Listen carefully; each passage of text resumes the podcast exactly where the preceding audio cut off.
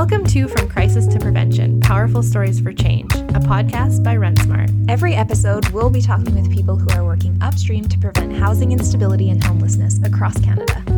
Working upstream in the prevention space is key to building vibrant communities. And we are your hosts, Jess and Beth.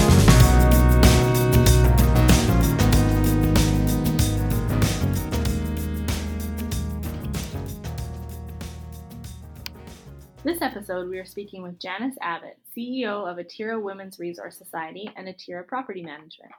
Abbott has dedicated her career to helping Vancouver's most vulnerable. She's been with Atira since 1992. She has led the organization from a single transition house to a large, multi service agency with more than 20 non residential programs and 58 non market housing sites across the lower mainland, totaling just over 3,200 units of housing. In this episode, Janice speaks about the suite of resources Atira uses to prevent evictions, including the Good Neighbor Agreement. The Good Neighbor Agreement is designed to make sure all tenants are committed to making their neighborhood and community a safe, secure, happy, and healthy place to live. Janice discusses the link between violence against women and homelessness and the importance of acknowledging that experiences of women's homelessness are diverse and often invisible. ATIRA is grounded in an anti oppressive and trauma informed framework which supports long term housing solutions for women.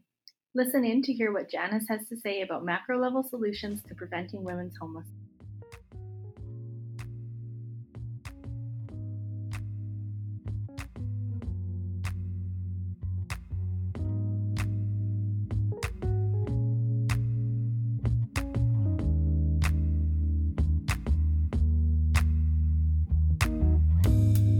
Thank you so much for coming on our podcast and speaking a little bit more about Atira and um, the work that you're doing there. Did you want to start off telling us a little bit about yourself and uh, Atira?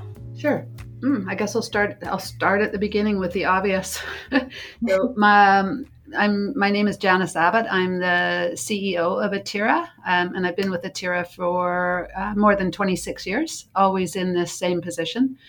Um, Atira is a uh, is primarily a women's anti-violence organization, though we manifest our mandate through um, through housing.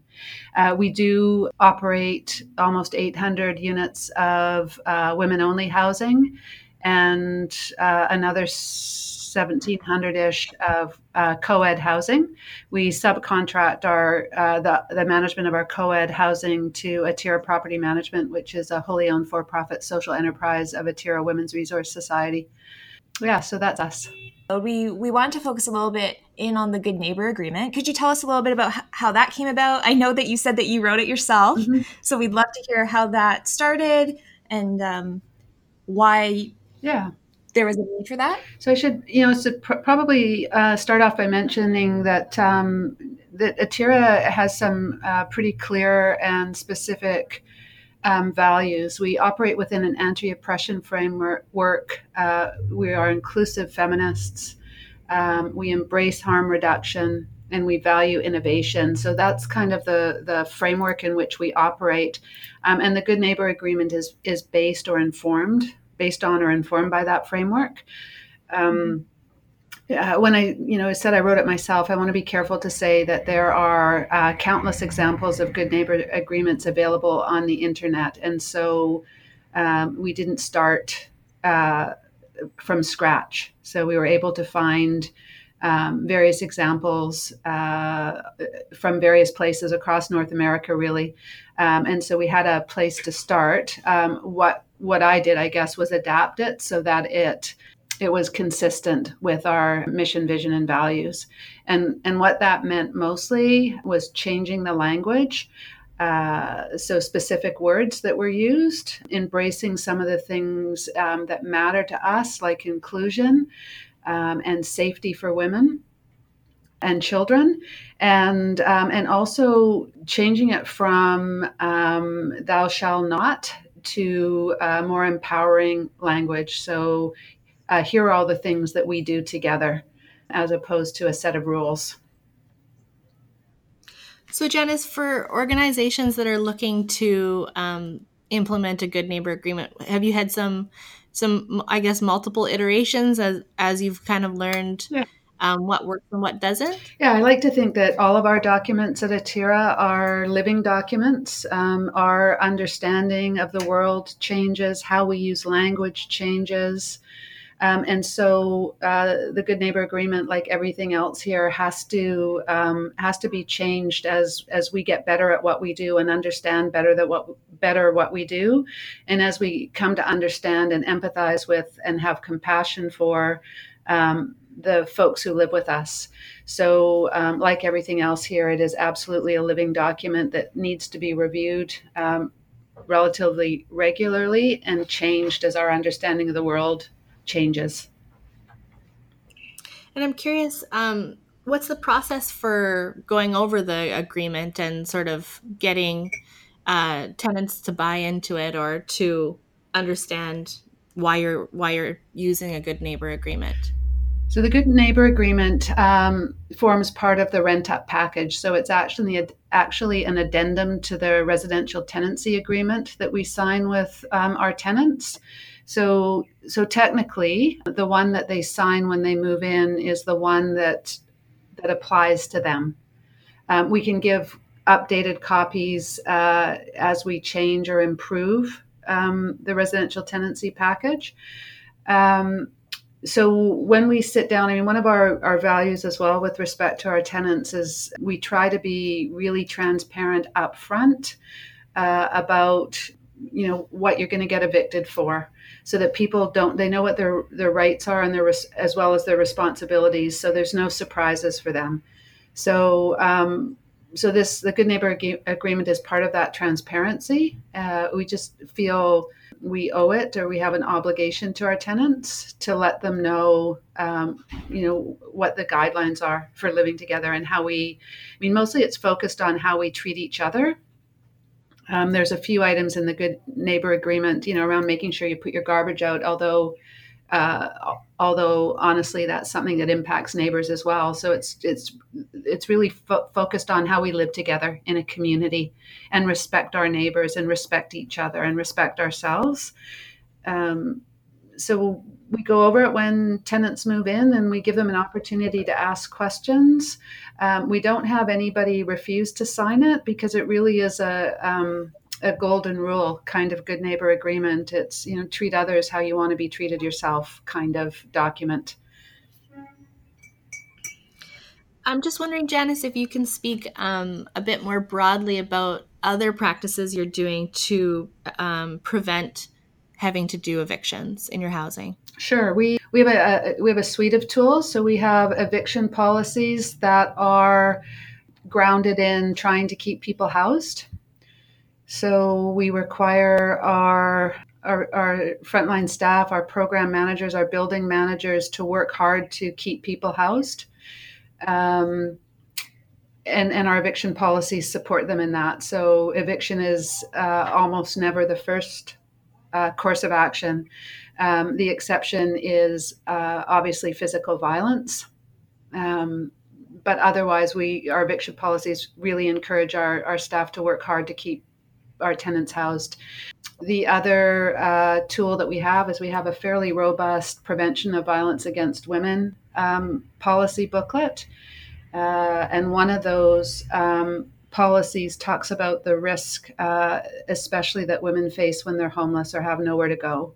And so we have really robust policies about not only keeping women housed, but also making space for women if they happen to show up at two o'clock in the morning with nowhere to go. So, not putting women out on the street and in danger.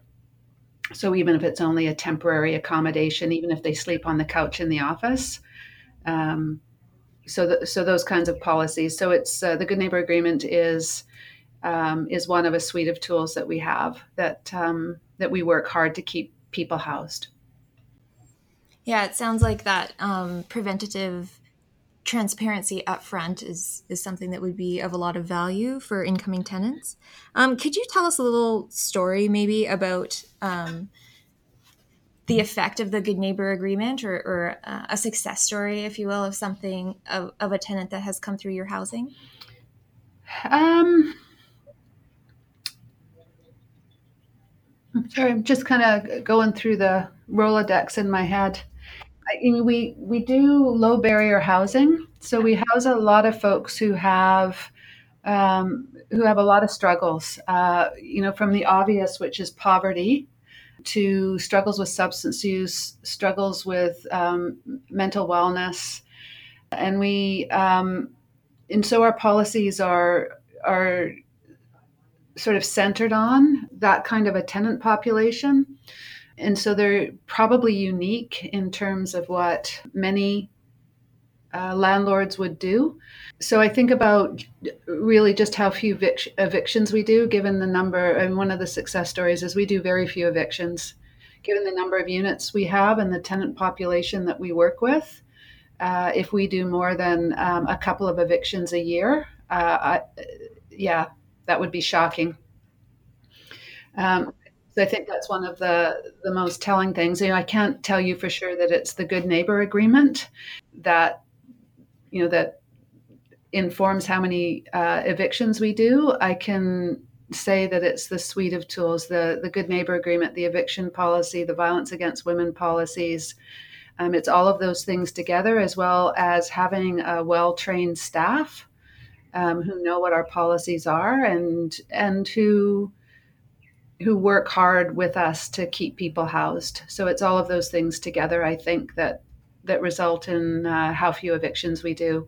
I can think of uh, one woman in particular who struggles both with substance use and struggles with mental wellness, and who can be um, uh, violent, aggressive, and violent, and how hard we worked her worked to keep her housed over four or five years. I think she's been evicted from almost every other um, housing in the in the downtown east side. Um, and so one of the other tools we use as well is we uh, have the ability to transfer tenants to new buildings if they get into a um, you know a violent altercation with a neighbor, um, and give someone a, a fresh chance. So uh, so we have those kinds of stories as well, um, where when when we run out of options, we can we can transfer a tenant to another building to ensure that they don't end up in a shelter or on the streets. Janice, um, I was reading one of your reports, and I was talking about working from a trauma informed and anti oppressive framework. Yes. So I was just curious for listeners out there, can you explain what that looks like? Sure. So I think what it what it means sort of at its core is that we understand that people including our tenants experiences are vastly different in terms of being able to get insecure housing being able to keep housing. So uh, racism sexism misogyny ableism uh, transphobia homophobia all of those things um, play a role in play a very uh, valid role in people's lives, and in particular when they're looking for housing. And so um, we need to be informed by that understanding. We need to be informed by the harm our actions cause based on how people experience the world. Um, and same with, with trauma. So we know that most of the folks that we house have experienced trauma across their lifetimes, and in particular, women. So the women we house, and so that c- could be you know experiences of childhood sexual abuse, um, apprehension into the foster care system, violence in intimate relationships, and intimate relationships can be a partner relationship, um, it can be a relationship with a date, and so how how uh, people behave is often based on their experiences of trauma. And it's important that we don't take personally some of the manifestations of that trauma. So you, we need to have thick skins to understand if someone's angry, it may not actually be about us, um, and that we uh, we need to be compassionate about and informed by that, and not evict people for things like calling us names. So I, I think, in a very practical sense, um, understanding the harm that eviction causes, um, and in particular causes. Uh, certain groups of people and and having that inform every decision we make all of the time Janice, can you speak more directly to the link you see between violence against women and experiencing homelessness? Yeah, I, the um, homelessness for, for women and especially women who've experienced violence is uh, is a complex thing and it's often not captured in our homeless counts and in our understanding of homelessness so when i think about homelessness for women who experience violence i think about women who stay in violent relationships because they have nowhere else to go. That's a form of homelessness to me. A woman who's staying in a transition house is homeless. A woman who is trading sex for a, for a, a, more safe place to stay at night is homeless, and I mean more safe than staying on the streets. So it's not necessarily a safe place. It's just for her the choice is the streets where it's profoundly unsafe or um, trading sex, and sometimes um, being willing to willing is a, a word, but but trading violence for a place to stay at night because it's safer than being on the streets. So, um, women are forced to do all kinds of things to keep roofs over their head, to prevent their children from being apprehended. Uh, and and I think that that form of homelessness isn't isn't truly counted or recognized when we look at home, homeless statistics or or or when we're developing policy around housing and who gets housed. Um, so, for instance, in housing first models, often, uh, you know, and, and this is not a bad thing, often it's the uh, folks who are street homeless who are um, prioritized, and that means more men get into housing, which means that housing units are taken up by men who are street homeless and women who are um, trading sex for a place to stay or staying in a violent relationship um, there's fewer of those units available to them. So I think we need to do a better job of understanding the ways in which women and children are homeless and developing policies and practices and programs that address that. Are you seeing um, some promising practices that are working upstream to prevent that? Um, I think we still have a long way to go. I do believe that uh, there's more recognition based on the work of um, many amazing women from across the country that there is more recognition that we're not adequately capturing women's homelessness and that's disadvantaging women and children. Um, and I think there is more work being done uh, to figure figure this out, um, but it hasn't quite been figured out yet. What do you think needs to shift in order for us to um, get a little bit closer to addressing this invisible um, homelessness that women are experiencing? Well, the first thing we have to do is we have to get everyone to recognize it and agree that it that it is, is that it is part of the homelessness issue. So, mm-hmm. um, and that's work, right? It's work. Um, and we live in a. We, I mean, we continue to live. If you read the news, if you if you listen to women, we continue to live in a society that's profoundly um, sexist and profoundly uh, racist. Um, so, so it's not easy to convince people to look at things in new ways. Um, but like I say, I think there's a. I, I don't think I know there's a group of you know really awesome women from across this country who are working to change that. Janice, I just I have a note here, and um, I wanted to ask you about it. It's backing up a little bit, but is Atira working market rent landlords? Uh, we have we do have a number of units. We work with some other organizations, and we have a number of um, partnerships with private sector landlords too, where we can apply rent supplements or um, or where they're willing to accept uh, a slightly smaller rent or lower rent in order to accommodate some of the women we're working with. So, um, yeah, and we also work with, or we manage some uh, market units for other nonprofits, property manage, um, who are doing the same thing, who are developing partnerships with private sector landlords in order to increase the um, the number of uh, below market units in the city and across the lower mainland. Okay. And how are you finding engaging with the market rent landlords? Uh, so the, certainly the the ones that we've um, developed partnerships with are already predisposed to working mm-hmm. together, and those relationships are are solid and positive. We would like to have more landlords involved, uh, you know, but you have to you have to be engaged in this. So, um, but definitely the the landlords we're working with are are are good. They're you know they're great relationships, and we are appreciative um, that we're able to develop them. Janice, on a citywide level, would you like to see changed? What like what are what's your kind of call to action that needs to happen immediately? So I would like to. I mean, for me, it's about recognizing and recognizing and developing policies that are, are gendered. So, you know, when, when we're doing um, temporary modular housing, when we're building new housing programs, we need to look at all of that through a gendered lens. I would like to see every single housing um, organization, every nonprofit society required to have um, a gender strategy or a policy, to have violence against women policies as part of the um, procurement process, to have anti oppression policies. So I, I think that would be my number one call to action is that in order to really affect change, we all need to be working together on this.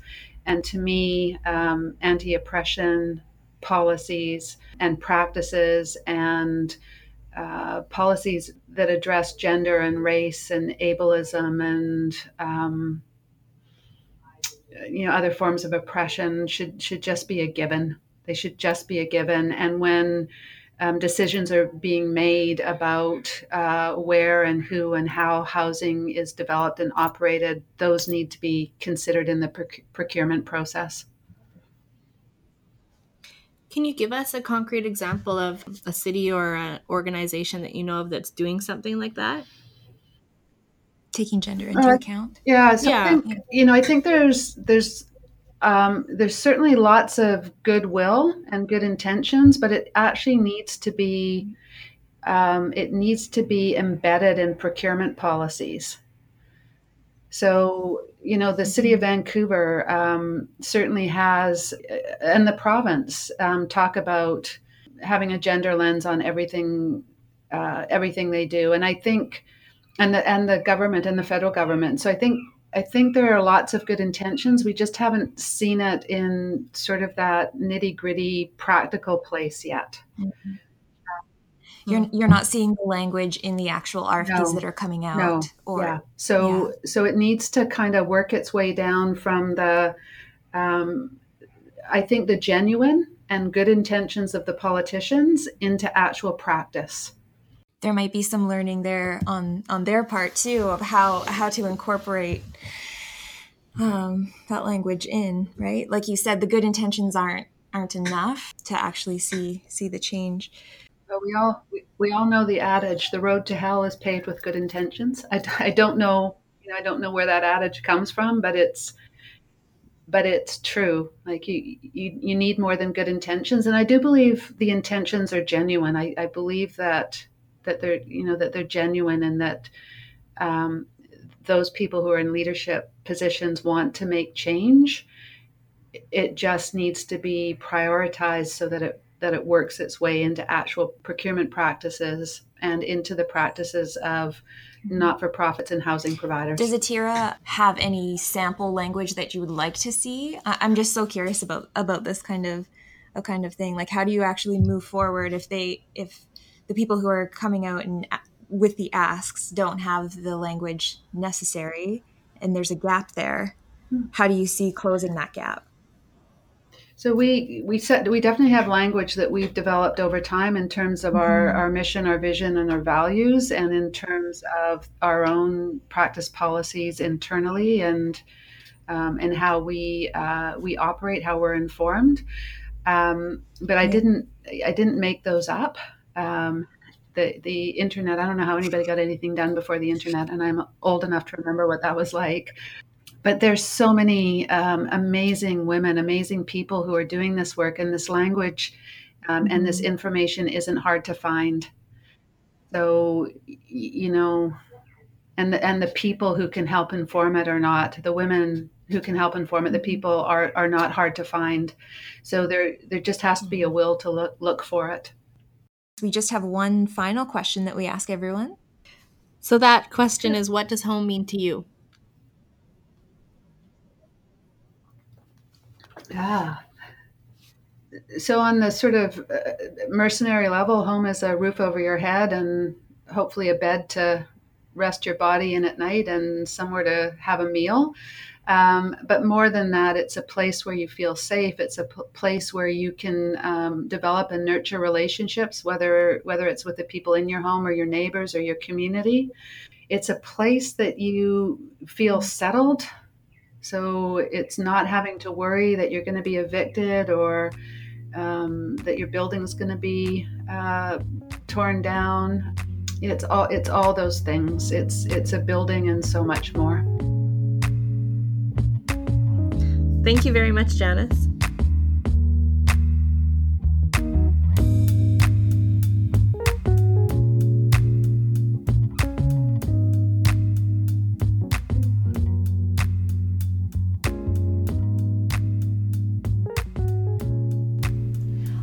Special thanks to the Vancouver Foundation for their support of this podcast.